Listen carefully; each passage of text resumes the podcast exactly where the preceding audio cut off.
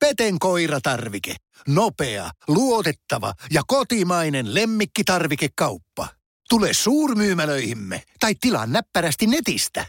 petenkoiratarvike.com Tervetuloa NFLin Jenari podcastin pariin. Minä olen Tuomas Rantsi. Ja minä olen Yrjö Häme. Ja tämä on Suomen suurin ja paras NFL-aiheinen podcast.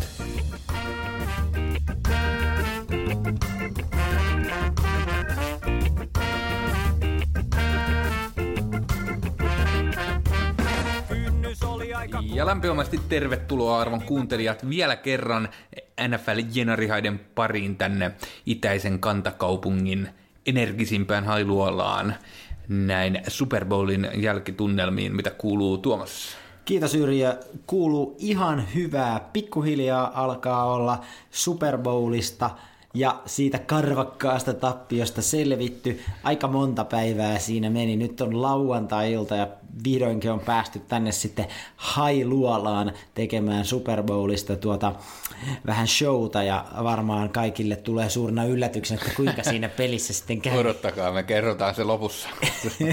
kyllä, kyllä. Ei. Mutta tota, upea matsi oli kaikin puolin ei siinä mitään, vaikkakin minun kannaltani väärä joukkue se voitti. Mutta nyt on niin kuin kauden päätösjakso luvassa. Takki on aika tyhjä tässä vaiheessa. Joo, pitkä kausi takana ja äh, hienoa, että olette kaikki kuuntelijat ollut mukana tämän koko matkan meidän kanssa. Äh, vähän tosiaan ehkä jälkijättöisesti tästä puhutaan tästä Super Bowlista, äh, mutta ehkä se on hyvä, että on vähän ollut semmoista aika prosessoida. Huikea matsi oli kuitenkin ja siinä tapahtuu paljon kaikenlaista ja siinä on, kyllä se kestää vielä tämmöisen viikon jälkeen tämmöisen analyyttisen katsauksen, mistä mulla on tunnettu jo. Että...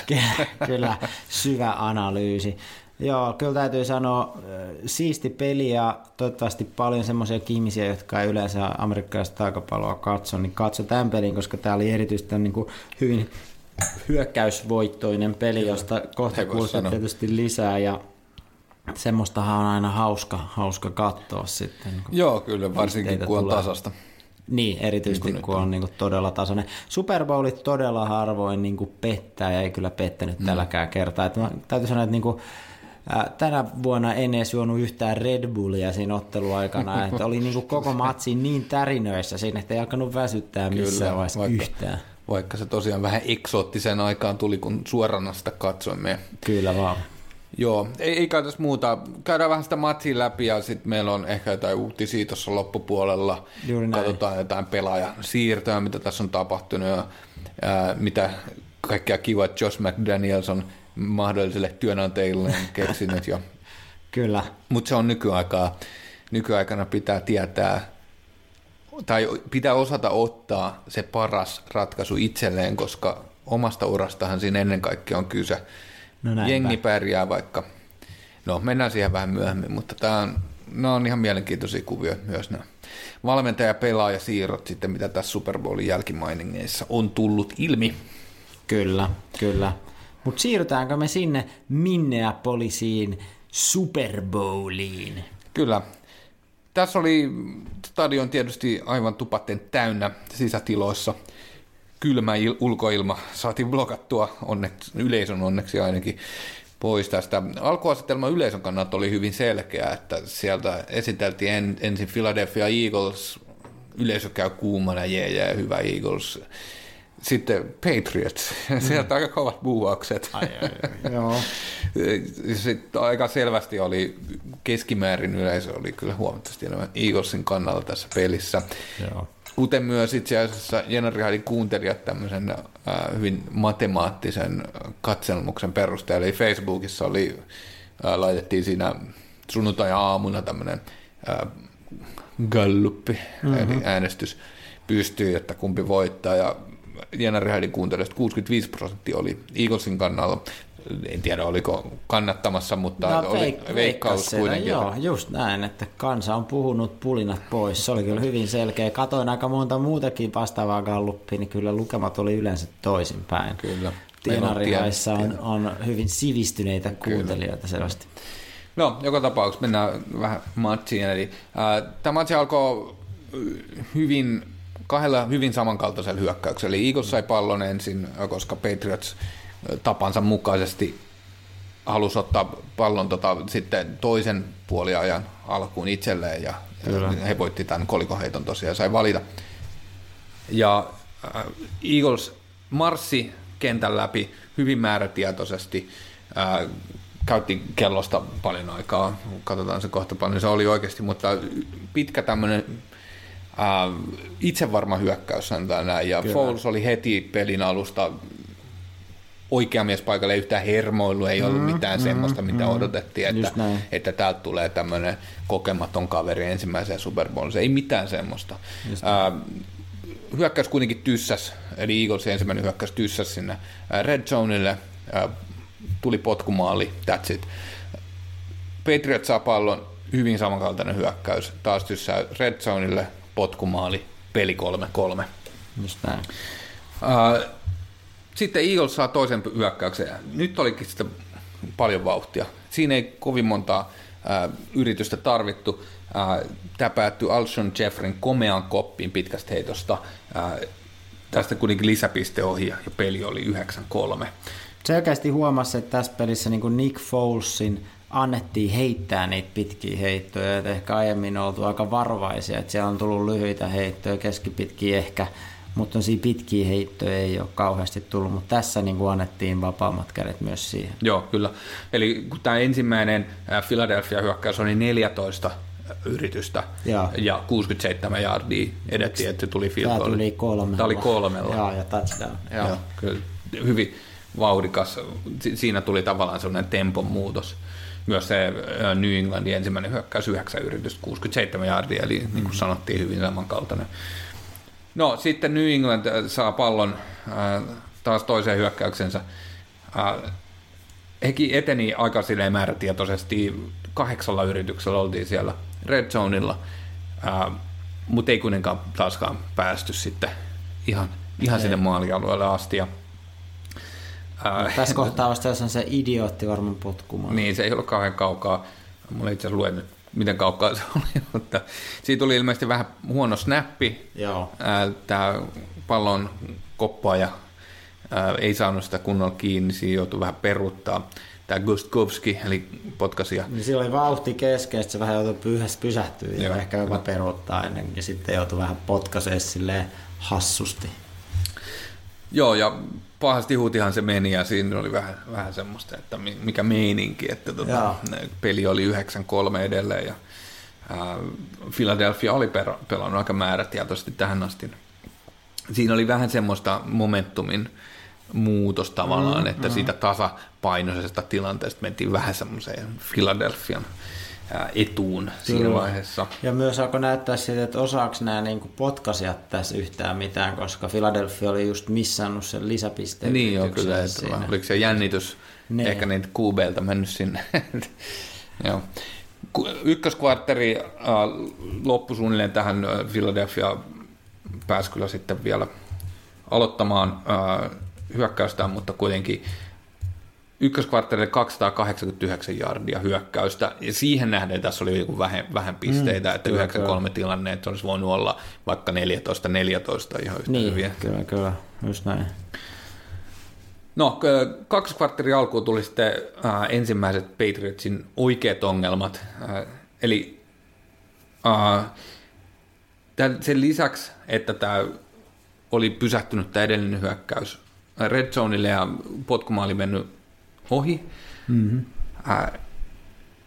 Tämä kolmas hyökkäys Patriotsilla ää, tuli iso, iso menetys. Eli Brandon Cooks yeah. otti kopin, lähti juoksemaan sivuttain.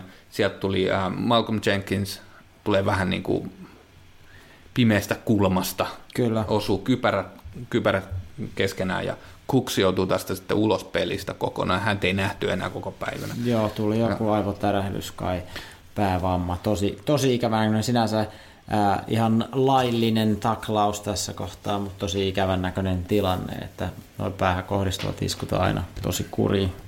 Ja Cooks on niin kuin, tosi isossa roolissa ollut New Englandilla tällä kaudella erityisesti tämmöisissä niin kuin, pidemmissä heitoissa. Se on niin kuin pitkien heittojen uhka. Ja nyt kun hän oli poissa, niin se selkeästi vaikutti siihen Patriotsin peliin. Okei, ää, toki siellä sitten oli esimerkiksi Chris 7-Eleven Hogan, mm. joka otti sitten enemmän hänen rooliin, pelasi Joo. loistavan pelin kyllä. Että mm. ei, se, ei se hyökkäys huonosti pelasi sen jälkeen no sitä kuulette kohta, mutta, mutta kyllä se vähän vaikuttaa Joo. siihen dynamiikkaan sitten. Tietty uhka sieltä ehkä puuttuu. Kyllä.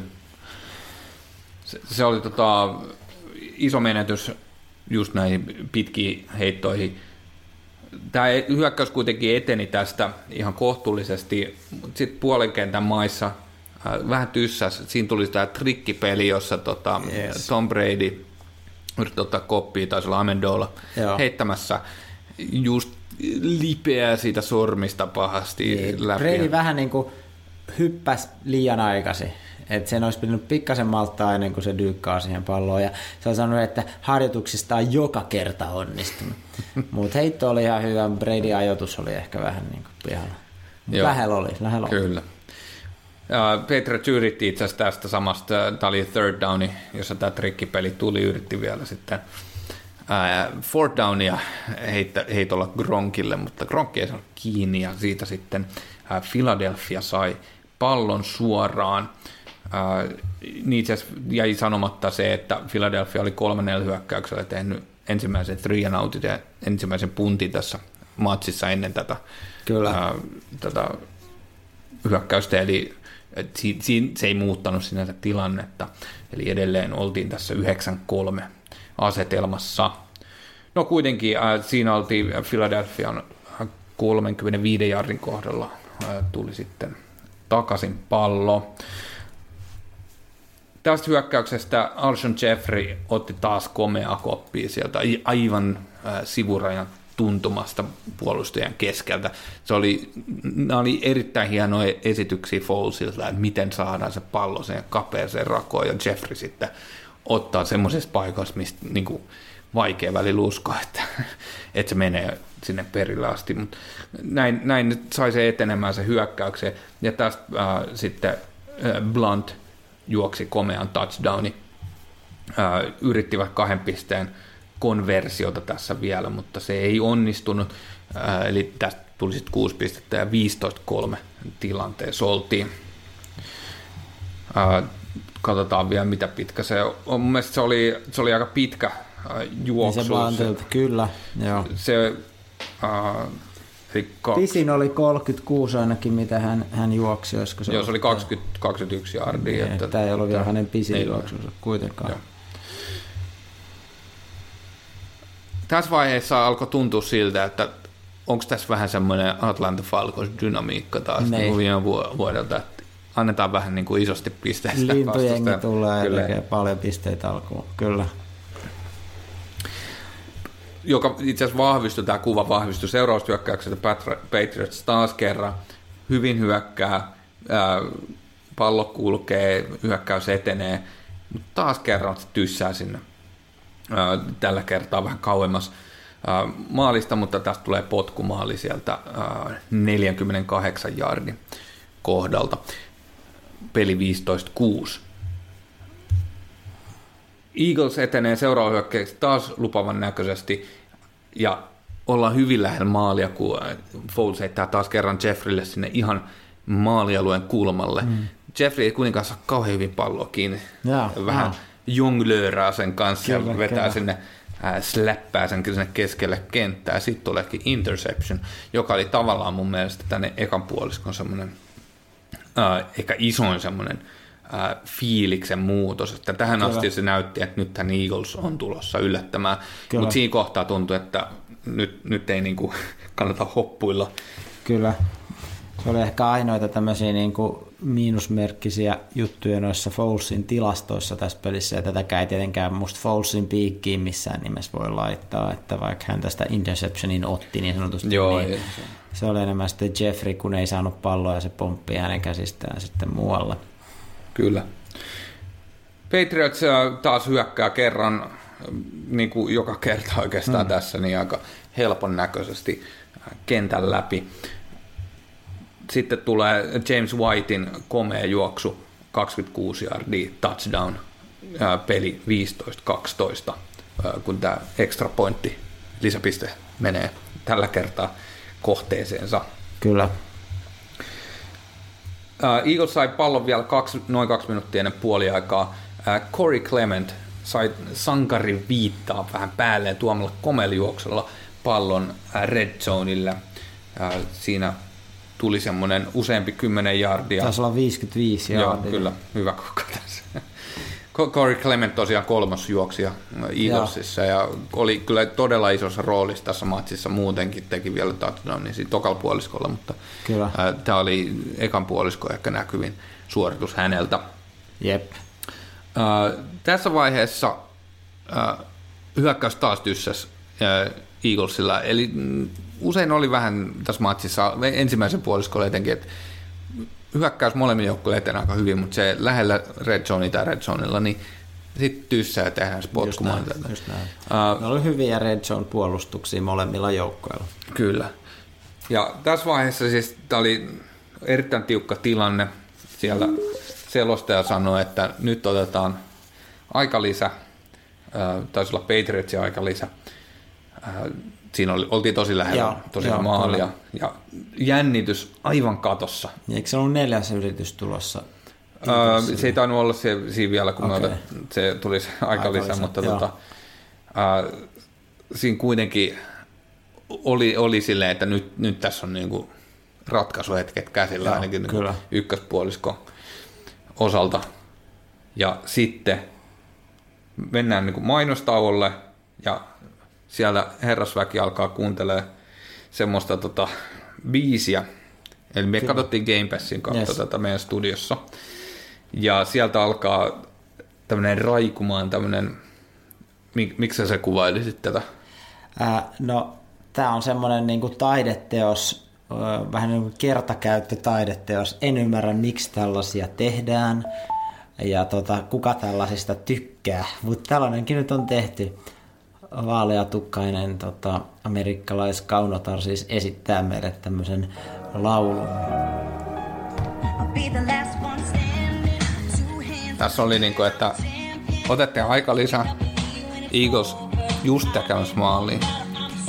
Nyt tulee mainostauko. Mietittiin, että kenen mainosta oikein on? Mitä järkeä tässä on? Ja miksi tämä aika lisää on näin älyttömän pitkä? Niin kattaa kestää vielä pari minuuttia. Tämä kestää pari minuuttia. Me en ehkä tarvitse kuunnella tässä lähetyksessä tätä kokonaan, varsinkaan kun mä en ole ihan varma, että onko meillä oikeuksia tehdä tätä.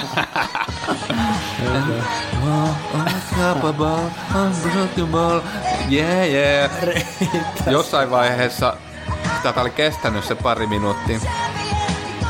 Joku alkoi sanoa, että tota, ollaanko me ihan varmoja, että on yksi oikea lähetys.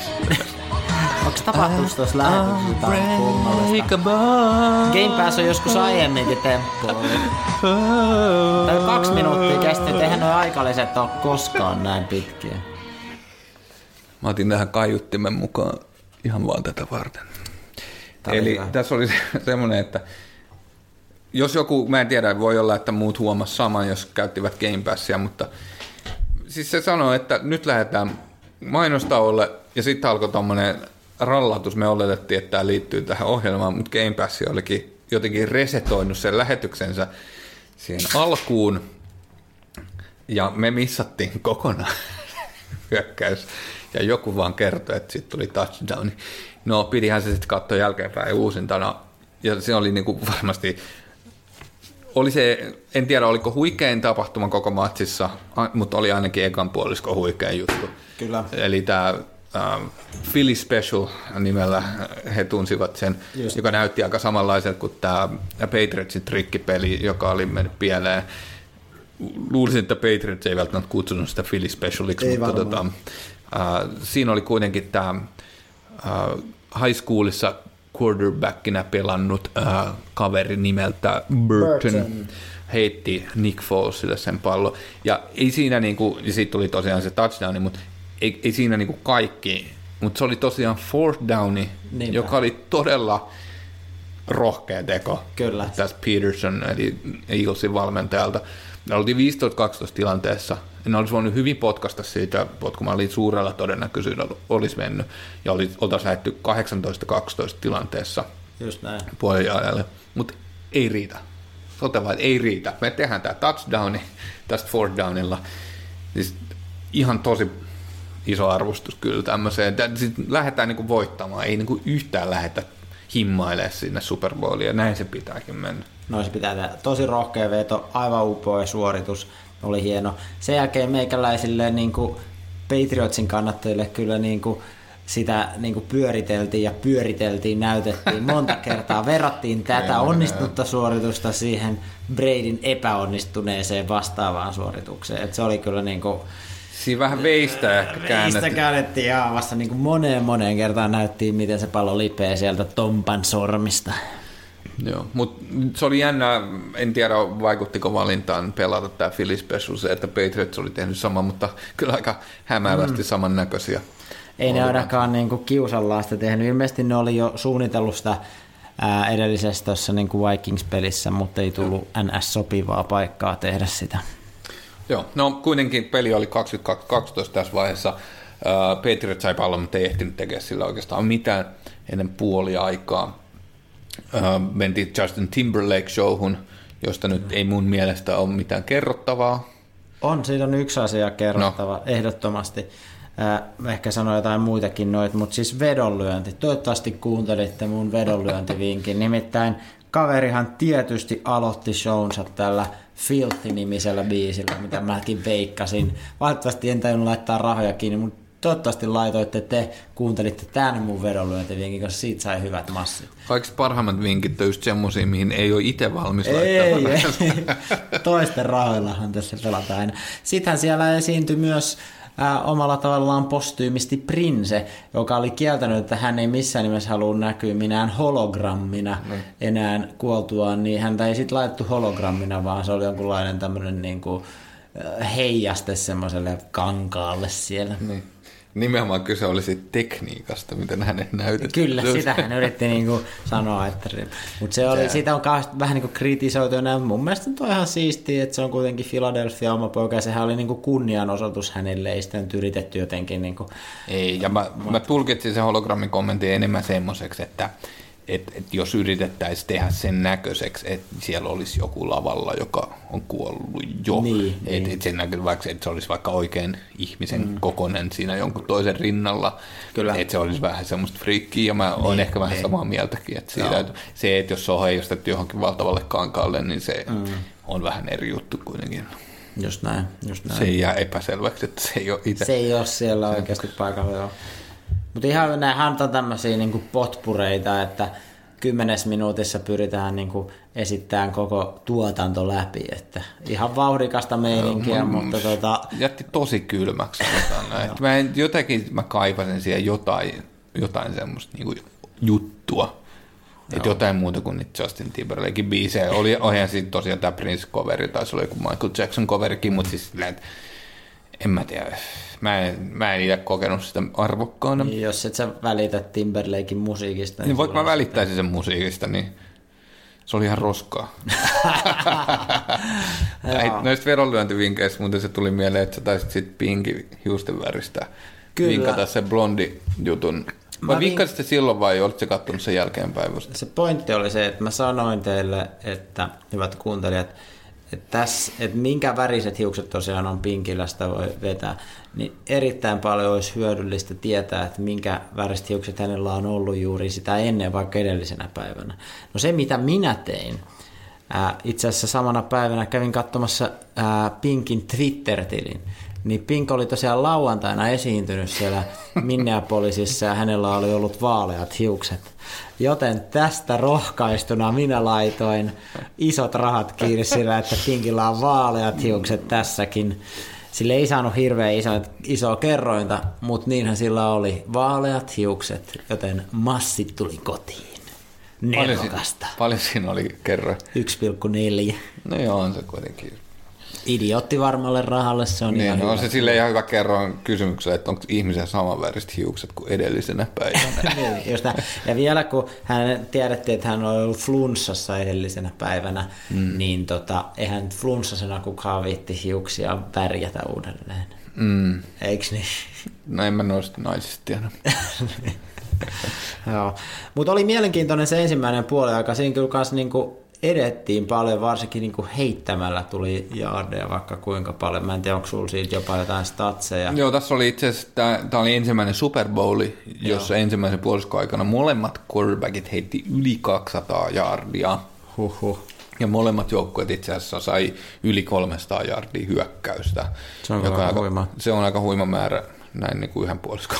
Miten tosta, niinku, tosta mun on niinku pakko aasinsiltana miettiä tota tosiaan niinku siitä Eaglesia, että miten ne, nekin sai yli 200 heittoja adiin, niin kyllä sieltä niinku, yksi mikä niinku loisti siellä oli tämä Malcolm Butlerin poissaolo, että se oli kyllä tosi erikoista, että tämä kulmapuolustaja ei pelannut.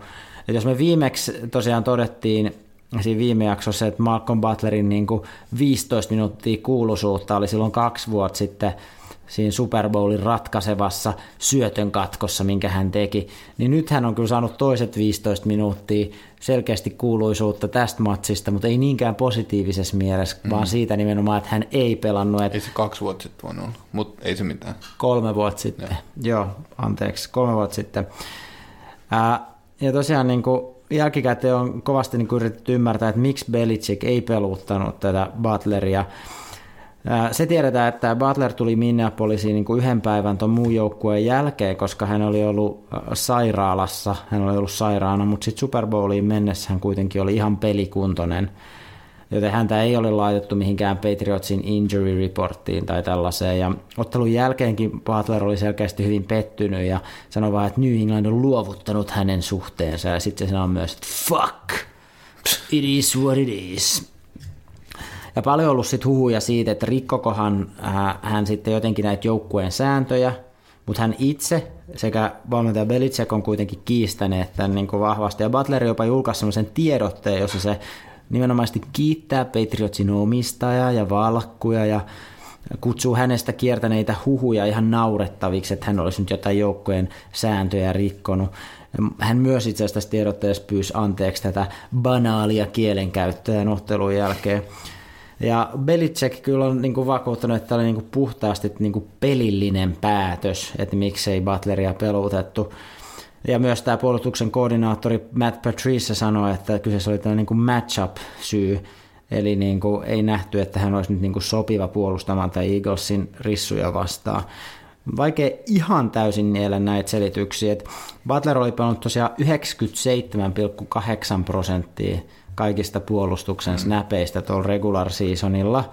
Ja tässä pelissä ei yhtään, ainoastaan vissiin yhden special teams snapin kävi siellä pelaamassa. Toi hämärää siinä on, siis sanotaan näin, että jossain vaiheessa, varsinkin kun se Philadelphia hyökkäys eteni niin nimenomaan heittämällä mm-hmm. tosi mallikkaasti, niin jossain vaiheessa olisi varmaan tullut semmoinen tilanne, että hei, että se Butler voisi tulla sen ro- Kyllä.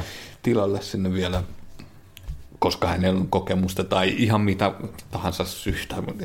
Joo. Kokeilla vaan. Jo, jotain mätää siinä on. Jotain mä taisin, onko se nyt USA Today-lehti, kun julkaisi sen analyysin siitä, että miksi varmaan häntä niin kuin ei pelutettu, niin äh, niillä oli sellainen niin kuin, äh, mielenkiintoinen, lähes faktanäisty teoria, missä niin kuin selittiin just sitä, että Belichick on vähän niin kuin aiemminkin tehnyt tämän tyyppisiä juttuja, että koska hän luultavasti selkeästi äh, niin kuin pelkäsi sitä Eaglesin juoksupeliä. Mm. Pelkästään, että Eagles pelaa niin kuin pitkiä driveja, käyttää paljon kelloa ja juoksee sillä pallolla menestyksekkäästi, mitä ne on tehnyt paljon tällä kaudella. Niin tällä se halusi ikään kuin äh, johdattaa Eaglesia siihen, että ne etenee enemmän heittämään Heittämään. ja yrittää sitä heittopeliä. Ää, ja, ja siellä sitä kautta tekee niin kuin ehkä nopeampia hyökkäyksiä, epäonnistuu toivon mukaan paljon, joutuu monesti kolmansia yrityksiä pelaa, ja ne tässä pelaski paljon, tosin erittäin hyvin pelas, ne, ne konvertoi niistä aika monta. Ja sitten siinä myös todettiin, että tämä Eric Rowe, joka otettiin, otettiin tämän Butlerin tilalle, niin on selkeästi se niin kuin fyysisempi, semmoinen isokokoisempi kaveri, mm. joka on sitten parempi niin kuin taklaamaan, ää, vaikkei sitten olekaan ehkä ihan niin ketterä. Sen lisäksi, kun ne käytti välillä siellä peleissä niin kuin kuuttakin takakenttäpelaajaa, niin Butler ei ole niinkään treenannut niitä, että se on ollut aina näissä, missä on niin kuin max 5 mm. takakenttäpelaajia. Tällaisia siellä niin kuin löydettiin tällaisia niin kuin selityksiä, jotka voi hyvin olla, ja Belichick tunnetaan monesti sellaisista jutuista, että, että hän tekee kaikkien muiden mielestä kummallisia ratkaisuja, mm. ja sitten lopulta kuitenkin voittaa, niin. ja sitten häntä pidetään nerona sen takia, mutta jos se ei onnistukaan, niin sitten tietysti sitä on helppo sanoa. Mutta tosiaan tämä on niin jännä, koska se Eric Rowekin, joka siinä sitten pelasi, niin se oikeastaan kuuli, että hän tulee pelaamaan tässä matsissa vasta ihan vähän ennen sitä ottelua. Että sille ei ollut sanottu sitä vaikka niin kuin jo viikkoa etukäteen. No, ehkä sekin oli sitten Belitsikin nerokkuutta, että sitä ei päästetä, mutta mun mielestä se on aika erikoista. Ja jossain, jossain niin kuin yksittäisissä peleissä Rowe onnistui, mutta muuten hän oli kyllä mun mielestä niin kuin kohtuullisen pihalla ja Butler olisi niin kuin ehdottomasti musta pitänyt laittaa ainakin sitten jossain vaiheessa, kun nähtiin, ettei se rouvaa niin kuin oikeasti selviydy siitä hommasta. Eagles selvästi onnistui hyödyntämään tämän Butlerin puuttumisen ja tykitti tosi paljon palloa nimenomaan siihen suuntaan, jossa Rouva oli sitten puolustamassa. Ja tota, aika hyvin Eagles näissä, näissä heitoissaan sitten onni, onnistui. Ja täytyy sanoa, että kun matso oli tosi tasainen, niin jotenkin jos sitä Butleria olisi peluttanut mm. ihan normaalisti, niin olisi voinut matsi kääntyä eri tavalla. Mutta tämä on tietysti kaikki ihan turhaa jossittelua, mutta tota, kyllä täytyy sanoa, että tämä Belichickin niin Neron aura mun mielestä ehkä jonkunlaisen kolhun, kolhun tässä kärsi. Jos se syy oli täysin pelillinen, joka on tietysti mm. mahdollista ja se on tosiaan huomattu joskus noissa, kun vapautetaan jotain pelaajia niin. tai myydään pois ja, tai otetaan jotain sellaisia pelaajia, jotka ei muualta saanut mm. paikkaa, niin ne on osoittautunut joskus ihan Neron leimauksiksi ja se on, mm-hmm. on monta kertaa totta kai tiedetään, että Belichick on, on oman kaltaisensa nero näissä. Mutta tuo pelilliset syyt nimenomaan ontuu siinä, että jos niille pelaajille itselläkään ei ollut kerrottu, niin. että näin tehdään, niin Kyllä. sitä mä en, se ei jotenkin sovi siihen kuvaan ollenkaan. Että se, jos se syy oli pelillinen, niin hän olisi voinut kaksi viikkoa harjoitella just nimenomaan sitä, sitä siltä, palettia. Siltä sitä luulisi. Mutta toisaalta, jos se syy olisi niinku kurinpidollinen, niin luulisi, että silloin se ainakin kannattaisi kertoa, koska sitten sulla niinku, mm. susta tehdään semmoinen niinku niin, varoittava on, esimerkki. Niin, ja, ja sitten, että se on niinku syteen tai saveen, niin sä istut siinä penkillä, että sua peluteta, niin sitten kaikki muut kaverit uskoo, että okei, toi jätkä on tosissaan, että ei aleta niinku pelleille. Niin, sitä paitsi ne kurinpidolliset rangaistukset, vaikka ne on ollut jossain määrin ankari, niin ei ne ihan noin ankari ottanut olla koskaan. Niin, niin se... sanotaan, että sä just nimenomaan niin kuin Super Bowlin käytännössä. Niin kokonaan, että joku niistä oli heittänyt Rex Ryanista jotain jalkafetissiläppää, taisi olla niin. ää, toi Edelman, niin Joo. se istui jonkun yhden kvartterin tai eka hyökkäyksen tai jotain tuommoista, että niin. se on niin kuin, no joo. No. Ehkä se oli tehnyt jotain pahempaa. Niin, ei tiedetä, ei tiedetä mitä se on tehnyt. Mutta meille ehkä koskaan tämä ei tule selviämään No. Mutta mä luulen, että tämä oli Bill Belichickin jotain nerokkuutta, joka nyt sitten ei välttämättä tuottanut tällä kertaa hedelmää. Mutta siirrytäänkö sinne toiselle puoliajalle? Siirrytään toiselle puoliajalle ja tosiaan, äh, niin kuin sanottiin, Patriot sai pallon tässä heti alkuun.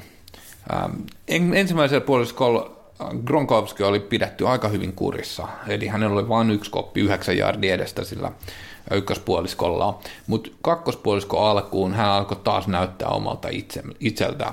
Ensimmäinen Patriotsin hyökkäys, neljä koppia ja Kronkki ottaa myös touchdownin kiinni. Ja hän alkoi näyttää vähän siltä pitelemättömältä Kronkilta, jota on totuttu näkemään usein tälläkin kaudella. Kyllä.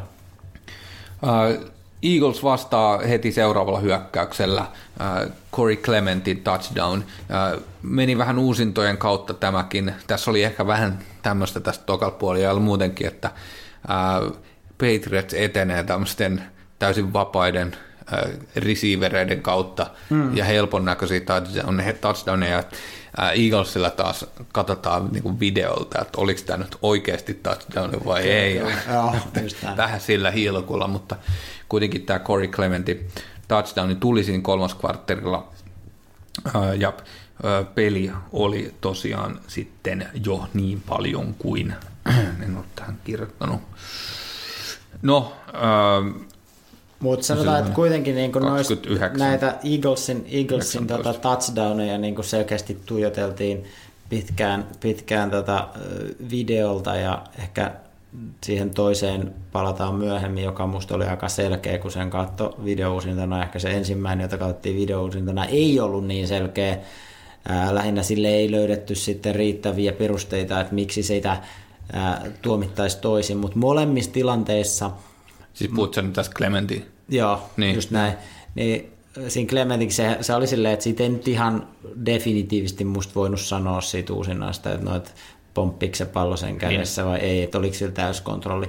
Mutta tota, mutta mitä tahdon sanoa, että näin niin kuin vaan ottelua katsovana ihmisenä, vaikka Patriotsin puolella olin ja näin, niin kyllä mä toivoisin, että tällaiset aina tuomitaan touchdowniksi. Kun sä katot sen pelitilanteen, se näyttää musta touchdownilta, niin jotenkin mä toivoisin, että se on mm. touchdowni, että joka kerta tarvii mennä niin kuin odottaa sit kahta minuuttia sitä tuomioa, että no oliko se vai eikö se ollut, ja vasta sitten voi juhlia tai, tai itkeä, kun tietää, mikä se tuomio on. Ja, Kyllä. ja kyllähän toi on toi Goodell, Roger Goodell, komissaari, sanonut, että tämä on niinku hänen äh, ihan agenda ykkösjuttu, ja nyt me mietitään täysin uusiksi nämä, niinku, nämä touchdown kiinniottosäännöt mm. tässä off-seasonilla, että otetaan Joo. niinku puhtaalta pöydältä, Niin. niin. mikä on se niinku järkevä. Mm. Et on tietysti yksi juttu, että mikä on täyden niinku oikeudenmukaista eh, mahdollisimman monessa eri skenaariossa, mutta toinen juttu on tietysti, että mitä on sit niinku viihdyttävää seurata ja mikä on sen pelin etenemisen kannalta niinku kivaa. Kyllä. Hyvä. Mut, niissä on, joo, joo. Jotenkin tuntuu vaan silleen, että oli se sääntö mikä tahansa, siinä on aina niitä rajatapauksia, mutta Niin, niin se on totta, että sitten kun sulla on joku sääntö, sitten joku tekee jotain hassua, Hmm. mitä kukaan ei ole koskaan ajatellut, että ai niin se voisi tehdä noinkin, toi on reilu. Niin, kyllä.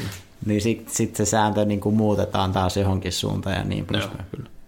No joka tapauksessa näiden kahden äh, touchdownin jälkeen pisteero oli tosiaan se sama 10 kuin puoliajalle mennessä, eli 29-19. Mm-hmm. Seuraava hyökkäys, Patriots taas etenee suht helpon näköisesti seitsemällä yrityksellä 75 yardia, ja Chris Hoganille taas touchdowni, ja lisäpisteellä niin 29-26. No, sitten alkoi pikkasen äh, ehkä hiljenemään se Eaglesin hyökkäys tämän jälkeen. Mm-hmm. Eli seuraava hyökkäys äh, tuli sitten siihen äh, neloskvartterin puolelle jo, niin äh, etenee vähän kivuliaammin, 8 yritystä 51 yardia ja päättyy Jake Elliotin 42 yardin äh, lisä, äh, anteeksi, potkumaali ja peli 32-26. Eli nyt oltiin kuuden, Kuuden pisteen kuuden pisteen ero. Patriotsille pallo, ja mm. nyt alkoi Eagles-faneiden vähän niin kuin Jännittää. niin jännittää silleen, että et, et, näinkö, näinkö tämä niin taas menee, että Joo.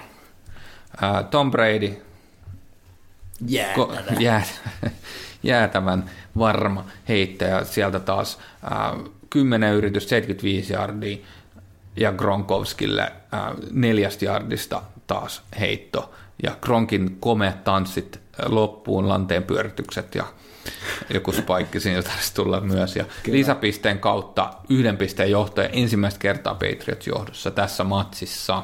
Alkoi näyttää meikäläisestä aika kivalta. Joo, siinä vaiheessa meillä oli kisastudiossa, meitä oli mitä 13 henkeä yhteensä ja Joo. siitä varmaan kahdeksan oli ainakin Eaglesin puolella, niin Kyllä. Alkoi olla vähän hiljasta, Oli hiljasta poikaa siellä. hiljasta poikaa sen jälkeen. tyttöä Tässä vaiheessa oli se olo nimenomaan, että Eaglesin hyökkäys ei toimi yhtä hyvin kuin ensimmäisellä puoliskolla. Mm. Ehkä Patriotsin puolustus vähän päässyt siihen mukaan, kun taas Eaglesin puolustus ei voinut mitään Patriotsin hyökkäykselle. Mä en koskaan kokenut, että se Eaglesin puolustus varsinaisesti olisi erityisen huono, mutta ei ne myöskään niin kuin saanut Ei ne tässä ottelussa, ne ei siis vaan niin tässä ottelussa tehnyt yhtään mitään tohon mennessä. Ne Niin. niin. ollut oikein, jonkun Se- yksittäisen heiton ne sai ehkä niin kuin Niin, oli se jonkun verran semmoista painetta ja vähän sai estettyä mm. pikkasen sitä juoksupeliä ja, ja, ja semmoista, että, semmoista, joka ei niin kuin, tilastossa välttämättä näy kauhean hyvin, mutta äh, se heittopuolustus varsinkin Eaglesilla oli välillä tuntui, että ne oli vaan niin kuin unohtanut nimenomaan Amendolaa, Chris Hogania ja, ja Gronkia sinne ihan yksin ja Kyllä. Äh, varsinkin tässä tokalla puoliskolla niin näytti siltä, että ei, ei, ei niin kuin pysty tekemään yhtään mitään se Patriotsin hyökkäyksen estämiseksi. Joo, että kaiken kaikkiaan tämä ottelu oli hyvin erilainen kuin mitään kukaan oikeastaan Niin, niin, osasi kyllä, arvata. joo. Että se, se tapa, miten, ja siihen vaikutti tietysti erityisesti se, miten Eagles pelas. Ja sitä ajateltiin, että ne niinku pelaa tosi tiukkaa puolustusta, juoksee paljon pallon kanssa. No, varmaan ne yritti puolustaa, mutta se ei oikein onnistunut, ja sitten heittopelillä mentiin aika pitkälti ja se oli niin kuin tosi tehokas. Toki, toki siellä juostiinkin, mutta se heittojen määrä ja pituus oli ihan erilaista kuin mitä uskottiin aiemmin. Joo, se on totta. No kuitenkin tässä 33-32 tilanteessa, eli Patriots johdossa, saa se pallon taas ja äh, et- etenee kivuliasti puoleen kenttään suunnilleen. Ja siinä third downilla ei päästy enää, ei saatu uusia yrityksiä. Ja siinä vaiheessa mä sanoin, mä sanoin kisastudiolla, siinä oli mun läppäri käytössä, ja katsottiin sitä Game Passia, niin mä sanoin, että nyt joku muu ottaa sen läppärin kiinni, mä lähden himaan. Se- no hyvä, ettei lähtenyt siinä vaiheessa vielä, mutta tota, siinä vaiheessa mä olin niin kuin valmis pistää kaikki rahat Patriotsille. Joo. No kuitenkin Eagles yritti kuitenkin sitten neljä, neljännen yrityksen siinä kohtaa. Rohkeeta. Se oli rohkea ja sitä ei mun mielestä ehkä kiinnitetty tarpeeksi huomiota, sitä ei näy missään highlightsissa, mm-hmm. mutta ensinnäkin, jos ne ei olisi yrittänyt sitä, eli Joo. olisi puntannut, niin se olisi ollut Se olisi ollut peli se olisi helposti ollut niin. peli siinä, totta kai siinä olisi voinut tulla joku palloristo niin. Siinäkin, mutta kuitenkin mm. äh, Patriots yhden pisteen johtoon, ne olisi Joo. voinut vaan kuluttaa kelloa ja niin edelleen. Jos se ei olisi onnistunut, Patriots olisi saanut puolesta kentästä palloa ja sittenkin olisi helposti tullut ainakin potkumaali Patriotsille. Kyllä. Se, että se onnistui ja piti sen hyökkäyksen käynnissä, oli todella ratkaiseva tämän Kyllä, matsin kan- kyllä. kannalta, ja sitä ei mun mielestä tarpeeksi silleen ole ehkä- hehkutettu. ehkä hehkutettu. Se on tosi ratkaiseva valinta, me yrittää se neljäs, neljäs yritys tossa ja saada se.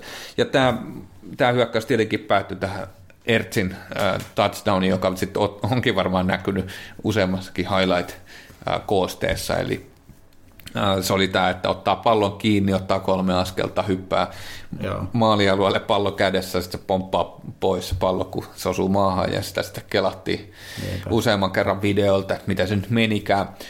Ö, tuomio oli, että hän oli juoksija jo siinä vaiheessa. Kun Niin, että se on aika selkeä, että, että koska silloin jos, jos hän on juoksija, niin se riittää, että tosiaan se pallo ylittää sen maaliviivan. Jos hän olisi ollut kiinniottaja, niin silloin se pallo pitää olla ikään kuin sen koko kiinnioton hänen hallussaan. Ja hänet tosiaan oli ottanut pallon Kyllä. kiinni, sitten ehti ottaa kolme askelta ja loikata, Niin, niin, niin se ikään kuin riittää Kyllä. todisteeksi siihen, Kyllä. että se pallo on ollut hallussa hänestä on tullut juoksija. Joo. Ja tosiaan kyllä munkin mielestä oikea tuomio. Mun mielestä Joo. ne selostajat oli molemmissa. Ne vähän epävarma. Ne oli vähän silleen, että en usko, että on touchdown, mutta ei, Joo. ei sitä, sitä käännytty. Uh, mutta kuitenkin tässä oli Eaglesin äh, johto itse asiassa kahden pisteen konversiota. Uh, siinä yritettiin vielä, meni pieleen. Joo. Ja siinä oli sitten viiden pisteen johto äh, Eaglesilla, eli 38-33. Mm-hmm. Nyt 2 minuuttia 21 sekuntia aikaa. Patriotsille pallo. Ja Nää on- tää on nähty niin monta- Niin, kertaa. Brady tulee, vie vaan Niin. pallon touchdowniksi. Nolla sekuntia nolla jäljellä. sekuntia jäljellä. Kyllä. Joo, miksei se onnistuisi tälläkin kertaa. Varsinkin kun miettii, että Eaglesin puolustus Aivan. ei oikeastaan tehnyt mitään kauhean merkittävää tähän mennessä tässä ottelussa. No niin, siinä vaan sitten kävi, että äh, Eaglesin puolustus sitten Gravin aikaan teki ne oikeat liikkeet, eli sieltä äh, Brandon Graham äh, sitten lopulta sai kätensä väliin Tom Bradyn, ennen kuin Tom Brady ehti edes aloittaa heittoliikettä, Niinpä. joka oli sitten fumble ja säkki, ainoa säkki, Ainoa tässä- säkki tässä matsissa. matsissa, kyllä. Ja pallo siitä pomppi, pomppi puolustajalle, jonka nimi oli, ei sattunut tähän, onko sulla nimi? Ei, mutta joku tää oli- nobody. Kyllä, ja tämä oli todella taas semmoinen, että tähän tämä matsi myös ratkesi. No, kyllä. Tämä oli yksi niistä kohtia kanssa, jossa pallo niin kuin pomppasi Eaglesin, Eaglesin hyväksi. Joo, kuitenkin se, tämän, tämän Fumblen kautta niin Eagles sit varma, varmisteli, otti muutaman juoksupeli siihen ja Pelasi hienosti kelloa pois. pelasi kelloa pois ja potkumaali kahdeksan pisteen johdossa siinä vaiheessa. Ää, siinä oli vielä mahdollisuus Patriotsille, mutta siinä kaikki tiesi, että se alkaa näyttää vähän ohuelta. Meillä ei ollut ää, aikalisia jäljellä. ö, koko kenttä edettävänä ja sitten vielä pitäisi se kahden pisteen yritys saada siihen päälle, jotta pääsisi edes tasoihin ja jatkoajalle. Ja kyllä siinä on semmoinen ihan komea Hail Se Mary. joku puoli minuuttia kellossa aikaa tai jotain. Ei ole Joo, kauhean tota, se näkyy tietysti täältä hetkinen. Ää, siinä oli ajassa 1.05.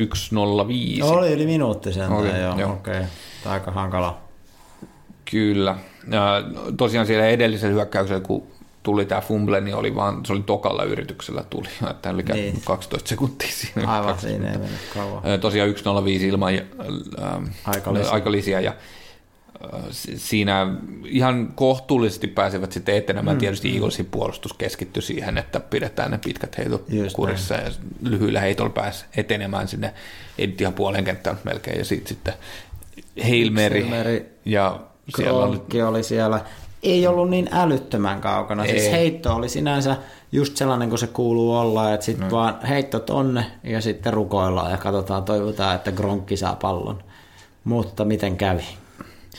Siinä kävi niin, että pallo poppaamaan ja peli game over. Game over ja näin. Eagles ensimmäistä kertaa Super, Super Bowl-mestarina ja Nick Foles tietysti MVP valittuna siinä. Kyllä. Olisi voinut ehkä silloin vielä vaikka pari kuukautta sitten, jos olisi arvannut Nick Folesista tulee Super Bowlin MVP, olisi varmaan saanut hyvä kertoimen jostain. Kyllä. Tuo on mielenkiintoinen tämä Nick Folesin niin kuin, tarina, jos tällä niin kuin ihan lyhyesti kahdessa minuutissa käy läpi. Että hän, hänhän niin kuin vuonna 2012 hänet draftattiin kolmannella kierroksella siellä 88. Silloin nimenomaan Philadelphia Eaglesin ja Eaglesin silloinen valkku oli toi Andy Reid. Ekalla kaudella ei tullut mitään superihmeellistä, mutta sitten tokalla kaudella Philadelphia valmentajana olikin Chip Kellittäjä Kelli. Ja silloin niin kuin Foles pelasi ihan loistavasti, hänen niin parhaan kautensa tähän mennessä, kun koko kaudesta puhutaan. Että hän teki NFLn ennätyksen parhaasta touchdown interception ratiosta, eli hän heitti kauden aikana 27 tädäriä, mutta vaan kaksi irmaa. Samalla kaudella Folesista tuli myös ensimmäinen pelirakentaja, joka on heittänyt yhdessä pelissä seitsemän touchdownia ja saavuttanut täydellisen passer ratingin, eli sen 158,3. Mm. Siinä on ollut aika jäätävä peli häneltä. No sitten vuonna 2014 niin Folesin taso heikkeni selkeästi. Hänet treidattiin sitten kauden jälkeen St. Louis Ramsiin, ja vastalahjaksi silloin Eagles sai Sam Bradfordin sieltä tota, Ramsista. Ramsissa Folesin peli, niin se ei kulkenut oikein ollenkaan, ja kauden jälkeen Rams sitten draftasi Jared Goffin ja vapautti Nick Folesin. Tässä kohtaa Foles mietti, että, että ura on mennyt niin kuin alaspäin, että hän voisi lopettaa tämän uransa. Ja hän on sanonut, että sitten kun hän lopettaa jenkkifurisuran, niin hän alkaa papiksi. Että hän on niin kuin, vahvasti kristitty ja, ja papin ura hänellä mielessä. Ja varmaan tämä oli se kohta, missä hän miettii sitä tosissaan. Mutta mitä tapahtui, että itse asiassa Andy Reid, joka oli ollut aiemmin hänen valkkoja tosiaan valinnut sinne Eaglesiin, niin hän oli siirtynyt Kansasin valmentajaksi ja nappasi sitten Folesin sinne kaudeksi 2016, jossa hän olikin sitten Alex Axel Smithin backupina. Se oli siellä vain yhden kauden ja hänen soppariin sit ei jatkettu kuitenkaan. No täksi kaudeksi hänet sitten vielä palkattiin backup-pelirakentajaksi tänne Eaglesiin. Mutta tämmöiseksi backup-tyypiksi hän on selkeästi tässä viime aikoina jäänyt ja loppu onkin sitten oikeastaan historiaa.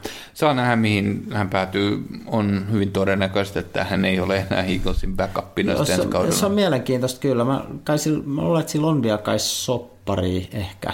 Koska jos Joo, on, hyvin olla, mutta- niin se on vähän silleen, niin kuin, että, että Eaglesin kannaltahan siellä on niin kuin kaksi edullista pelirakentajaa. Siellä on yksi ruukisopparilla ja Carsoni.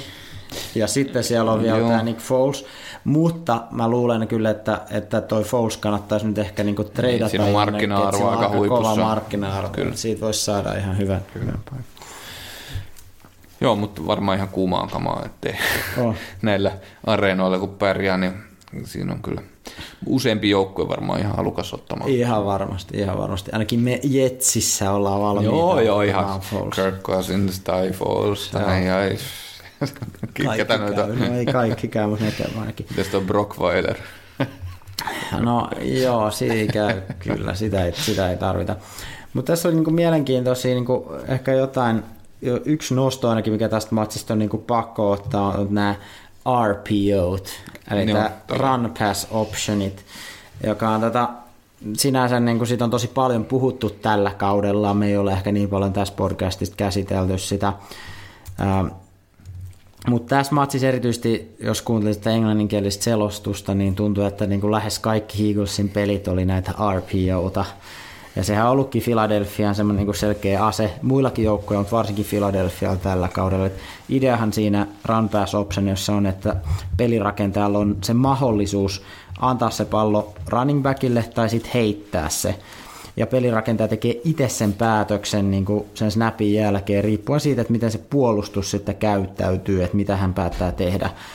Ja tosiaan tuntuu, että tässä niin kuin matsissa ihan jokainen peli, myös nämä kaikki niin kuin play actionitkin, eli nämä niin kuin juoksuhämäyspelit nimettiin RPOksi ää, niiden niin kuin selostajien toimesta. Et se erohan tuon niin play action ja RPO välillä on se, että siinä play actionissahan on selkeästi jo etukäteen päätetty, että tässä vaan niin kuin hämätään juoksua, mutta heitetään se pallo. Ja RPOssa se päätös periaatteessa tehdään vasta myöhemmin. Tietenkään sitten ei ole niin kuin varsinkaan tällaisen amatöörin, niin kuin meikäläisen silmissä ihan helppo välttämättä erottaa, että milloin kyseessä on play action ja milloin RPO. Ja jotkut on sanonut, että sitä on itse asiassa jopa mahdoton erottaa, jos se on tosi hyvin eksekuutattu, ää, jos et sä tiedä sitä niin kuin oikeasti. Mutta kyllä siinä oli monta sen... Mä, eikö se ole suomen kielellä? On, on, on. Mutta oli siinä monta semmoista niinku peliä, jossa niinku näkee sen, että, että se hyökkäyksen linja selkeästi valmistautuu niinku heittopeliin. Ja ne lähtee niinku, heti niinku snapista taaksepäin, mistä tietää, että tässä on niinku varmasti heitto tulossa, että tämä on varmastikin vaan niinku juoksuhämäys. Eli ei tässä oikeastaan RPOsta kyse. Ää, muutenkin sitä voi sitä niin pelirakentajan toimintaa siinä niin tarkkailla, että jos se selkeästi seuraa, mitä siellä niin puolustus tekee ja näyttää, että se niin oikeasti tekee siinä sen valinnan ja tapa, miten se antaa sen pallon ja näin. Mutta ei ole ihan helppoja juttuja selvästi ammattilaisillekaan erottaa, mutta, Joo, mutta selkeästi se on nyt siisti sanoa, että aina jos tulee tällainen peli, niin voi sanoa sitä RPO. Se on aika hyväksyttävää, se kuulostaa siistimmältä. Se on trendikästä. Se on nyt trendikäs. Kyllä se jossain vaiheessa meidän kisastudiossa jotain RPO-lauluakin. Sieltä se on RPO, RPO, RPO, joo, ja se ei, se ei kuulu sieltä Patriots päätöstä. Oli. Tässäkin tosiaan Super Bowlissa tehtiin ihan valtavasti erilaisia ennätyksiä. Äh, mulla on muutama tässä. Ehkä Joo, mä halusin vaan ihan vaan nopeasti Sano. korjata tämän yhden tilanteen, kun mä en muistanut tämän nimeä, joka otti sen fumble kiinni. Eli kyseessä oli rookie defensive end Dirk Barnett Eaglesin puolustuksesta. Aivan. Eli hänelle tietysti iso, iso sulkahattu. Hän ratkaisi tämän pelin. No, ei, Oli just yksi tämä- niitä tärkeitä se, se, oli siellä oikeassa paikassa oikeaan aikaan. Just näin. Me vaan ennätyksiä. Joo, paljon paljon ennätyksiä. Nyt Mä oon ottanut tähän niin muutaman. Ähm, Tom Brady heitti 505 yardia tässä pelissä, joka on enemmän kuin kukaan on aiemmin Super Bowlissa heittänyt. Ja tämä tota, Patriotsin 613 kokonaishyökkäysjardi on eniten Super Bowl-historiassa, mitä kukaan on tehnyt. Siinä voisi sanoa, että ei voi heiltä niin kuin kauheasti vaatia enempää. Ei voi. Se oli myös ihan huikea siis, kun katsoi näitä kiinniottajia. Amendola, Hogan, Gronkowski, kaikki yli 100 yardia kyllä. otti tuolla puolella. Ja Kronkilla kaksi touchdownia, Hoganilla yksi touchdowni. Kyllä, ja Amendola on 152 kiinniottajia. Siinä muuten myös yksi, toivottavasti pelasitte, ää, vinkkasin viimeksi, kannattaa löydä veto sen puolesta, että selostajat sanoo Danny Play of Amendola. Sehän tuli siinä melkein Kyllä, heti alkuun. Toivottavasti saitte rahat sieltä. Mutta tosiaan ei pelkästään Patriots, kyllähän niin kuin Eagleskin hyökkäsi. Tässä ottelussa tehtiin siis 1151 hyökkäysjardia yhteensä, joka on eniten jardeja Super Bowlin historiassa. Tuli myös toisiksi eniten pisteitä kaikista Super Bowleista. Enemmän on tullut vaan vuonna 1995 pelatussa Super Bowl 29. Silloin 49ers voitti San Diego Chargersin lukemin 49-26. Patriots teki tässä matsissa 33 pistettä, joka on enemmän kuin mikään Super Bowli hävinnyt joukkue on aiemmin tehnyt. No toki sekin oli ennätys, että Patriots ei ole puntannut kertaakaan, koko matsissa tehtiin vain yksi punttaus. Eli aika paljon siis näistä ennätyksistä perustui siihen, että hyökättiin ihan hirveästi ja Patriots hyökkäsi tosi paljon, mutta hävisi. Mutta tota, mielenkiintoinen peli oli kyllä ihan huikeeta ilotulitystykitystä. Joo. Ja täytyy sanoa, että siellä oli äh, isossa roolissa Eaglesin hyökkäyksessä oli Nelson Aguilar ja Alshon Jeffrey, jota odotettiin, ja nimenomaan Jack Hurts, tight endi, ottamassa koppeja. Ju- juoksupuolella LeGarrette Blunt oli eniten yardia, saanut 90 yardia, yksi touchdowni. Mutta se, mikä oli tosiaan, mitä tuossa mainittiin aikaisemminkin, Corey Clement, mm, niin todella Huikea, isossa, Sata jardia. Kyllä, 100 yardia kiinniottoja, oliko siinä 8 yardia juoksuvia päälle Joo. ja touchdowni siinä. Niin si- todella merkittävässä roolissa tässä kolmas juoksija jengissä ja ei ole mitenkään aikaisemmin ehkä väläytellyt tämmöisiä otteita. Kyllä. Ei ole, ei ole kyllä. Ei ole. Ihan, ihan loistopeli häneltä. Ähm, yksi nosto mulla on vielä, Se, kerro mulle. äh, mikä tuli sitten lehdistötilaisuudessa tämän ottelun jälkeen, nimittäin Rob Gronkowski. Tosiaan siinä lehdistötilaisuudessa Gronkki sanoi, että hänen pitää nyt tosissaan pohtia niin tulevaisuutta, että jatkaakohan hän uraansa vai ei. Ja ymmärtäähän se, että kaveri on just toipunut niin kuin aivotärähdyksestä, ja sitten tulee tämmöinen niin kuin karvaistakin karvaisempi Super Bowl-tappio. Et on, se, on se vaikea paikka varmaan tuossa kohdassa alkaa kauheasti kommentoimaan, mutta kaverihan niin kuin pelasi ihan huippupeliä, pelaa ihan huipputasolla ja on niin kuin ehkä kovempi kuin hän on koskaan ollut tässä ja niin kuin ehkä kaikkein paras taitendi. Et en mä missään nimessä usko, että hän tulee lopettamaan uransa, mutta että tällaisia hän niin pohti siitä. On ollut muitakin loukkaantumisia edellisillä kausilla, että Niin on, ehkä joo, niitä laskettiin, että voi olla semmoista, niin. että, että onko tämä sen arvosta tai Niin. semmoista, mutta ehkä, ehkä tässä oli vähän semmoista tappio lisää siinä mielialassa mukana. Ihan varmasti. Mutta on ollut myös huu liikkeelle, että tota, Gronkki halusi ehkä ryhtyä elokuvanäyttelijäksi. Et siitä kuulemma voi myös tienata hyvät massut. Et ainakin toi oli ilmeisesti Sylvester Stallone ja sitten tämä äh, Rock, onko se Dwayne Johnson vai mikä se nimi nykyään on, joka itsekin on siis urheilijatausta sieltä wrestlingin puolelta, niin he olivat ainakin Gronkille sanoneet, että ala, ala niin näyttelijäksi, että se on niin kuin hyvää, hyvää bisnestä. Itse asiassa tota, Gronkkihan on esiintynyt viime vuonna ilmestyneessä You Can't Have It-nimisessä elokuvassa, joka ei sitten kuitenkaan ollut mikään hirveän iso kassamenestys, saati kriitikkojen suosikki, Joo, mutta tota, ei, en tiedä, Gronkin ilmeisesti roolikaan ei mikään kauhean suuri siinä. Mutta. Niin. Mä näkisin eh, Gronkin, siis mun mielestä on tosi hyvä idea, se elokuvan siis näyttelijä ura. On. Se sopii mun mielestä Gronkille tosi hyvin. Mm. Mutta ne elokuvat, joihin mä halusin hän nähdä, niin ne on enemmän semmosia niin George Clooneyn aisaparina. Okei. Joku tämmöinen, äh, ehkä vähän tämmöinen niin kuin romanttinen komedia tai semmoinen mm. siellä, että hän on niin kuin joku tämmöinen äh, joku tämmöinen George Clooney ja Ai- Aisa-pari bisneksessä ja he lähtee jonkin bisnesmatkalle. Ja... Okei. Se Up in the Air on mulla mielessä. Mun mielestä se on yksi okay, joo. että jos siinä olisi ollut George Clooney kahdestaan, että ei se naisen kanssa matkalla. Niin. Aika todella vaan hassutteli. Gronkowskin Niin okei. Okay. Aika jännittävä, aika jännittävä veto kyllä tuohon. Muista joku sanoi hienosti, että Gronkki varmasti on ihan sikahyvä näyttelijä, jos hän näyttelee itseään. Ja hän on itse aika hauska hahmo. Niin, että sinänsä varmasti toimisi hyvin monenlaisiin niin kuin hassuihin ryyppäyskomedioihin esimerkiksi, mutta jos hänen pitäisi näytellä, niin kuin monesti näyttelymissä on kyse ikään kuin, että sä esität jotain toista, niin se saattaa olla sitten vähän hankalampaa. Mutta mene ja tiedä, toivotaan, että nähdään Gronkki valkokankaalla. Hei, onko Super Bowl taputeltu? Eikä taas silleen, tässäkin meni tunti, tämä oli varmaan No, no niin. Jätetään siis vielä vartti aikaa NFL-uutisille. Pidetään semmoinen pariston mittainen tauko, eikö vaikka?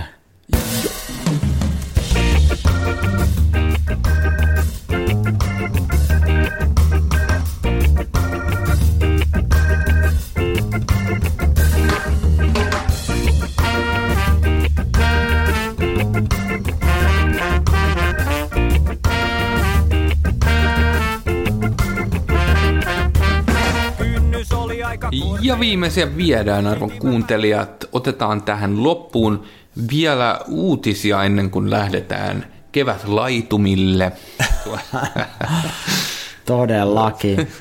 NFL-uutiset. Meillä on muuten vähän aikaa sanottu hai-uutiset. Hai-uutiset. Ehkä meillä ei ollut kunnon hai-uutisia. Meillä on ollut vähän liikaa NFLään keskittyneitä. Se on totta. Yksi muuten, no on sekin NFL-uutinen, mutta Meillä on ehkä tämä huumorintaju kärsinyt tässä kauden mittaan. joo. Tai ainakin, mun mielestä sä et ole ainakaan yhtä hauska. Se on Ei, mennyt se vähän on- vakavamieliseksi. Niin. Tätä mun ei ollut tarkoitus sanoa, mutta yksi, yksi NFL-uutinen on siis se, että Tom vs. Time-dokumentti, ää, jota et seurannut, mutta siitähän tuli viisi jaksoa ja sitten siitä oli tarkoitus tulla myös tämmöinen kuudes yllätysepisodi, Yllätys. jonka teemana piti olla se tosiaan se Super Bowl-voitto. Mutta tota, nyt kun sitä ei sitten tullutkaan, niin niiden piti vähän niin kuin uudelleen miettiä tämä teema. Mutta ilmeisesti siellä on saatu kuitenkin ää, jakso nauhoitettua ja Tom Brady on ollut sitten avoimena sohvalla ja häntä on haasteltu pitkään ja kuudes jakso on siis tulossa tässä lähiaikoina teille kaikille, Mä en Tom vs. Time-dokkaria Missä se muuten näkyy?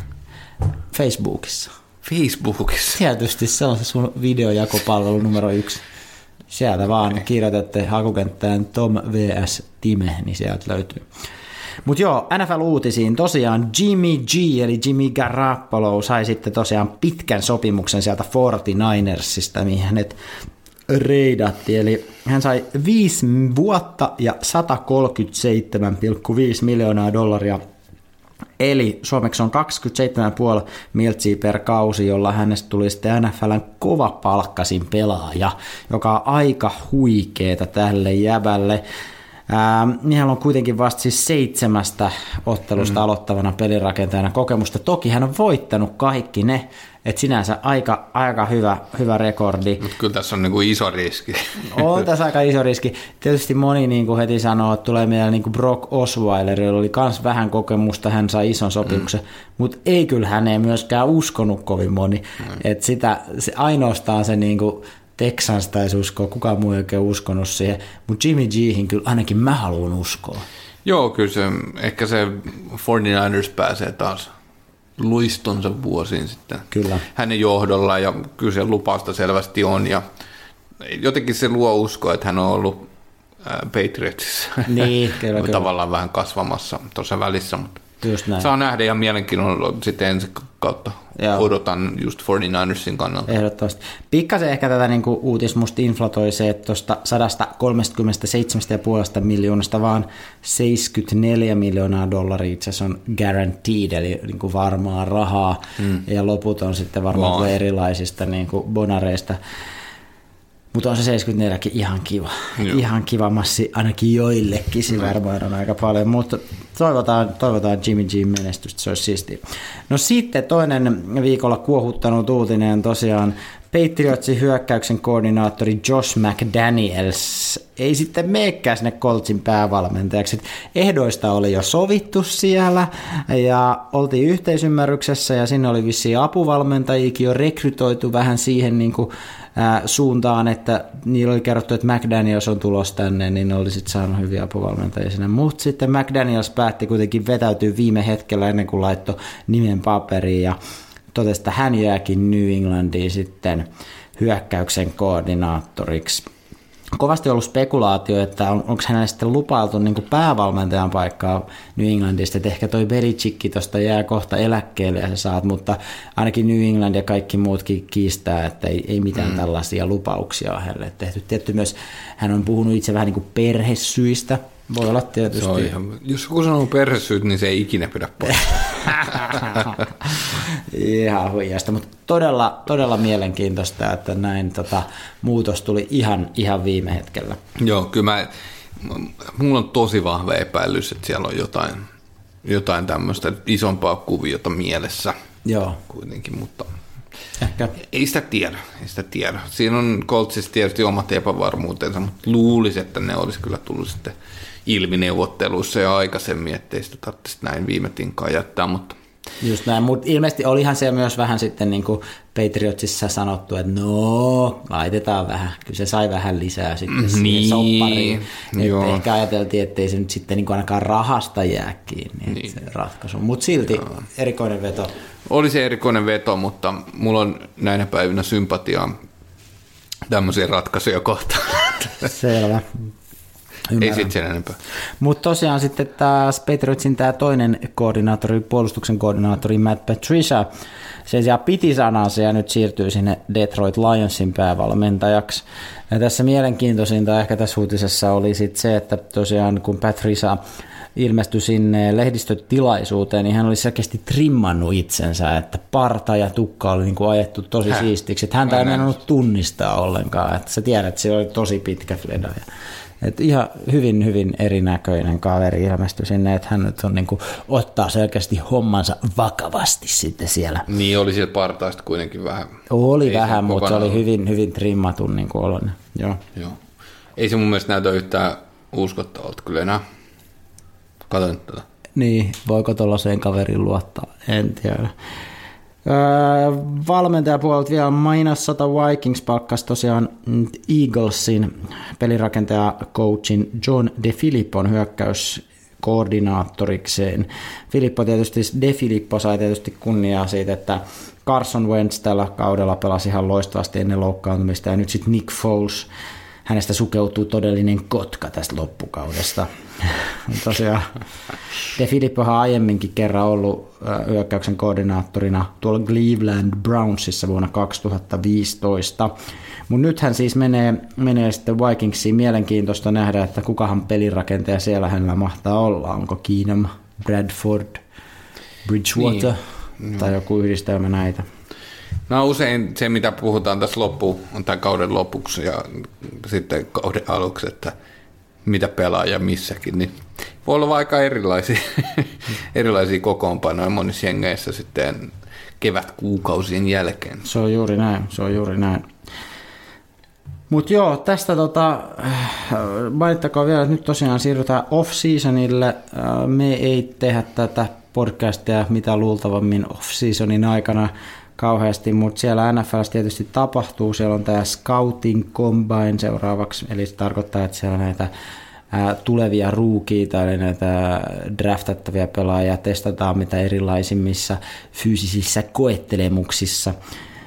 Ja sitten vapaita agentteja laitetaan markkinoille ja franchise tageja annetaan ja tosiaan tuossa huhtikuun lopussa 26. ja 28. päivä on sitten drafti, joka on tietysti merkittävä joukkueiden kannalta. Itse kausi sitten alkaa niin, että toinen päivä elokuuta pelataan tämä Pro Football Hall of Fame-peli, eli tämä preseasonin eka matsi, ja sitten varsinainen regular season alkaa kuudes päivä syyskuuta. Joo, ja mehän ollaan menossa sinne paikan päälle katsoa jotain matsia siinä syyskuun loppupuolella. Kyllä. Sitä ohjelmaa vaan ei vielä julkaistu, niin me ei tiedetä, mitä Ei, siellä pelataan. Mutta Olikohan se toukokuussa kun- vai huhtikuussa joskus tulee vai mu- en mä muista. Jossain kuussa tulee sitten se ensi vuoden ottelu. Joo, yllättävän myöhään sanotaan Joo. näin, että näin matkan suunnittelijoita ajatellen, niin se on vähän turhan myöhään, koska ei niitä viti niitä lentoja jättää sinne, niitä nostaa siis, mutta ää, lennot on tietyllä päivällä ja katsotaan mitä siellä tapahtuu. Kyllä, eikä se joku peli pelata. Mutta jos haluatte lisää NFL-uutisia, niin muistakaa käydä nflsuomi.com-sivustolla, siellä niitä tulee. Tulkaa myös tykkää meitä Facebookissa, mekin laitetaan sitten mielenkiintoisimpia NFL-uutisia myös tässä off-seasonin aikana. Ja muistakaahan kuunnella meitä SoundCloudista ja mistä kaikkialta iTunesista ja Stitcheristä ja ää, muistakaa, että me ollaan myös tuolla Radio Place, sieltäkin meidät löytyy ja sieltä löytyy muitakin kiinnostavia, muun muassa yksi puutarhaajenen podcast. Kyllä, siellä on puutarha. Sekä myös Yrjön uusi suosikki Sexfulness-niminen podcast. Mikä se on? No se on semmoinen podcast erilaisista parisuhteisiin liittyvistä aiheista. Mutta hei, Vaahtera liiga. Joo, se mun piti vielä tässä mainita, että jos, jos alkaa niinku, äh, jenarihammasta kolot, aloittaa, niin tota, Vahteran liiga alkaa taas sitten. Äh, mä en itse asiassa löytänyt ihan virallista alkamispäivämäärää, mutta viime vuonna se on alkanut kuudes päivä toukokuuta. Eli niin ja aikoihin. siihen toukokuun alkuun luulisin, että se ajoittuu myös tällä kertaa, että äh, viime kaudella käytiin yksi matsi katso, tai ainakin yhdessä käytiin Mm. yksi matsi katsomassa. Oletan, että sä et käynyt kauheasti enempää. Voisi ehkä Mennään ehdottomasti ja hei kaikki kuulijat, menkää tekin katsoa Vahteraliigaa ja muita Suomi Jefu-liigoja. Kyllä kannattaa laittaa tämä ää, laji Suomessakin nousuun. Tämä on hieno laji, menkää ihmeessä. Mikä sen Joo, kivempaa? siellä oli ihan lepposa tunnelma siellä Kyllä. Roostersin ää, katsomossa. Oli. Silloin, että Joo, tällä, tänä vuonna ehdottomasti uudestaan, kyllä. Hei, sitten vielä tähän loppuun. Tota, ää, kuuntelijamme Juri Helsingistä on lähestynyt meitä ja tota, Siis jo, se on eri kuin Jari Vantaalta. Juri ja Jari on eri, koska ne asuu eri kaupungeissa. Ää, Juri on seurannut tätä meidän, meidän tätä podcastia ihan tuolta alusta asti. Ja tota, hän halusi kysyä meiltä muutaman kysymyksen tästä podcastista. Ja mä ajattelin, että sä voit vastata näihin kysymyksiin ja mä voin sitten myös kertoa oikeat vastaukset sen jälkeen. No, kerro ihmeessä, ei kun kysy ihmeessä. Juri kysyi esimerkiksi, että miten teidän podcast sai alkunsa? Kysy se alkunsa. Niin. No itse asiassa, äh, niin, mä en tiedä onko tämä kauhean mielenkiintoinen tarina, mutta mä sanoin sulle, että tehdään podcasti. se, siinä oli ehkä se konteksti tässä oli totta se, että ähm, me oltiin kuunneltu sitä NFL Rant Raves nimistä podcastia molemmat jo jonkun aikaa ja se oli, oli, silloin kun se oli hyvä, niin se toimi tosi hyvin. Sitten lähti se toinen podcastin pitää pois, eli siellä jäi yksin se Steven Miranda, mun Joo, mielestä se Jeff heikkeni Ellis lähti pois. se heikkeni mun mielestä siinä vaiheessa. Mutta siitä tuli sellainen fiilis, että, että se oli tämmöinen faneilta faneille tyyppinen podcasti. Oli ehkä vähän harrastaneempi tämän Ransa Ravesin pitäjät, mutta me koettiin, että, että, että samanlainen konsepti voisi ehkä toimia. Se oli vaan ajatus, että se voisi olla niin kuin hauska kokeilla ihan vaan tällainen hulluna ideana niin sanotusti, ja idea oli alun perin tehdä vaan jokunen jakso silloin tällöin ja katsoa, että mitä tapahtuu, että jos siitä kuuntelee vaikka kymmenen kaveria, niin se on jo puoli voittoa, mutta äh, se on tavallaan niin kuin toiminut yllättävän hyvin sit loppujen lopuksi.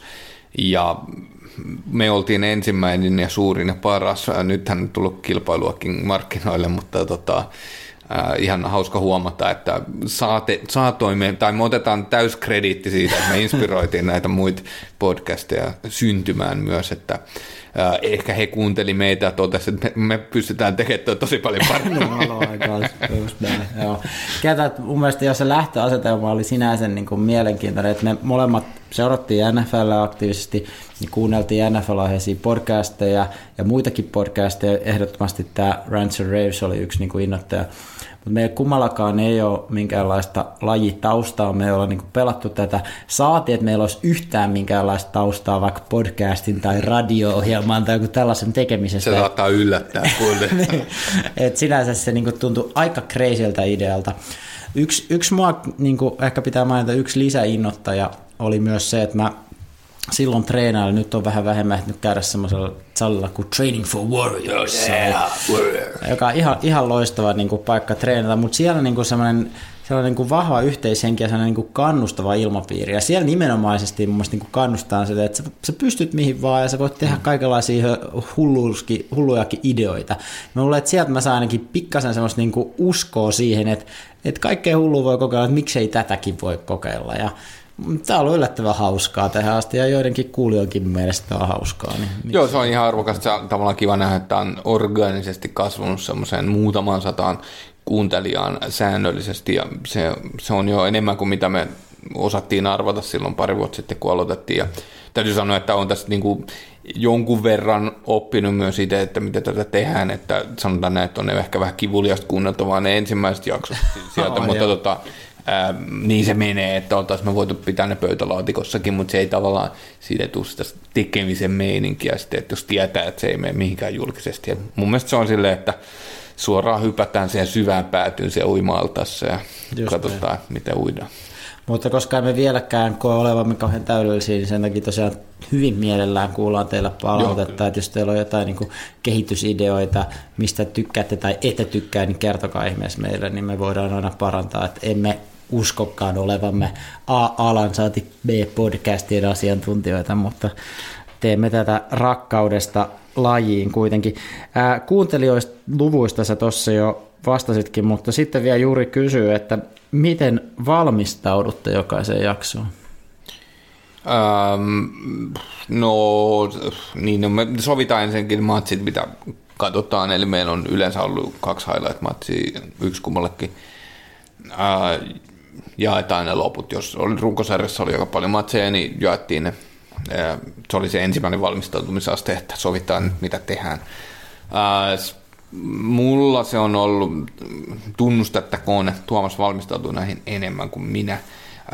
Mä, mä luotan siihen, että mä oon teknisesti täysin korvaamaton henkilö tässä. Niin sä mun- kyllä oot, sä ehdottomasti olet. Mä teen audio, audiovisuaalisen tuotannon täällä, niin tota, mm, joka ei ole mikään, se on vaan tekosyy, mutta tota, yleensä vaan sitten matsien jälkeen niin katsotaan ne highlight-matsit ja tehdään muista niin kuin joku pikku katsaus sitten ää, internetin avustuksella ää, niitä matseja, joita ei ole sitten katsottu itse.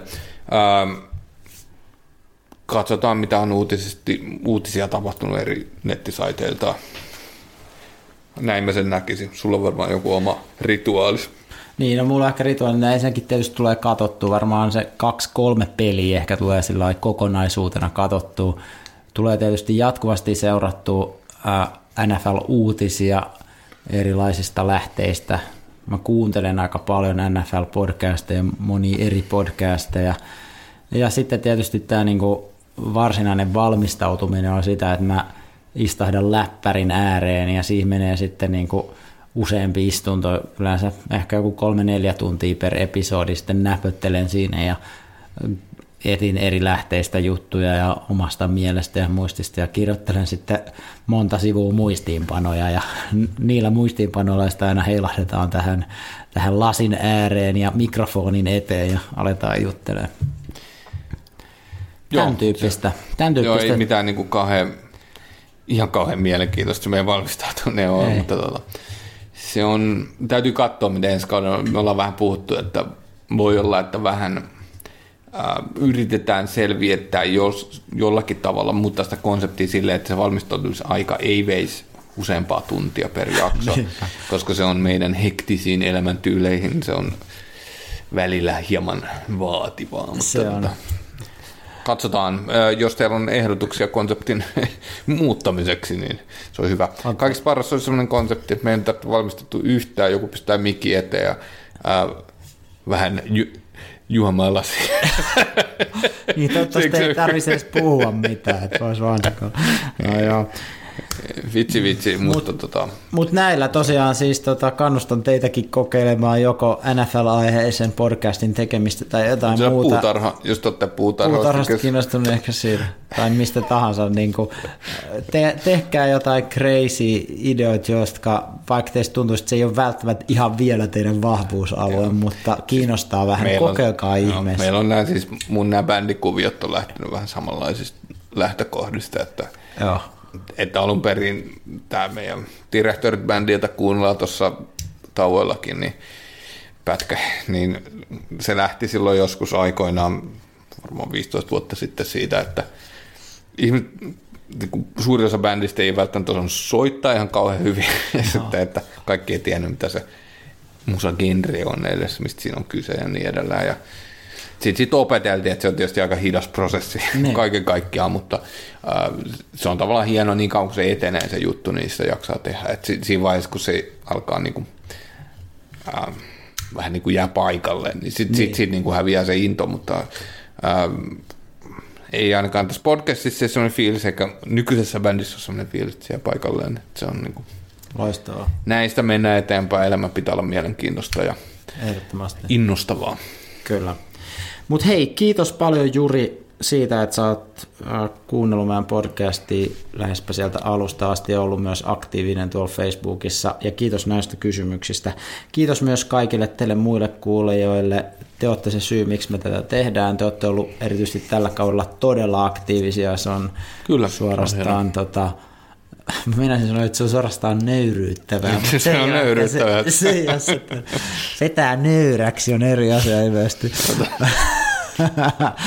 mutta erittäin, erittäin positiivinen yllätys ollut, miten paljon te olette meitä tukemassa. Joo, tämä on ehdottomasti on kyllä ää, paras kausi ainakin yleisön osallistumisasteen puolesta. Sanoisin, että sisällön puolestakin, mutta itse en ole ehkä paras sanomaan sitä. Kyllä, kyllä. Parasta, parasta tehdään ja ensi vuonna vielä parhaampaa. Kiitos hyvä kuuntelija, että olet kuunnellut tämän podcastinkin tänne ihan loppuun asti. Ja muistathan, että minä olen Gatorade mies. Ja minä olen kevätlehmä. Ja tämä on NFL Jenari Hait. Hei! Sinä siellä kaapin päällä. Tiedätkö, mikä on maailman hiljaisin kissa? Miau pois, mä yritän nukkua. Ei ku oikeesti. Hei, moi kiinnosta noin sun juttus. No arvaa edes. No se ole varmaan minä. Ei. Maailman hiljaisin kissa on mauton. Juokse nyt vaikka kaivaa niitä sun luita. Luita? Missä? Ulkona? Joo! Peten koiratarvike. Nopea, luotettava ja kotimainen lemmikkitarvikekauppa. petenkoiratarvike.com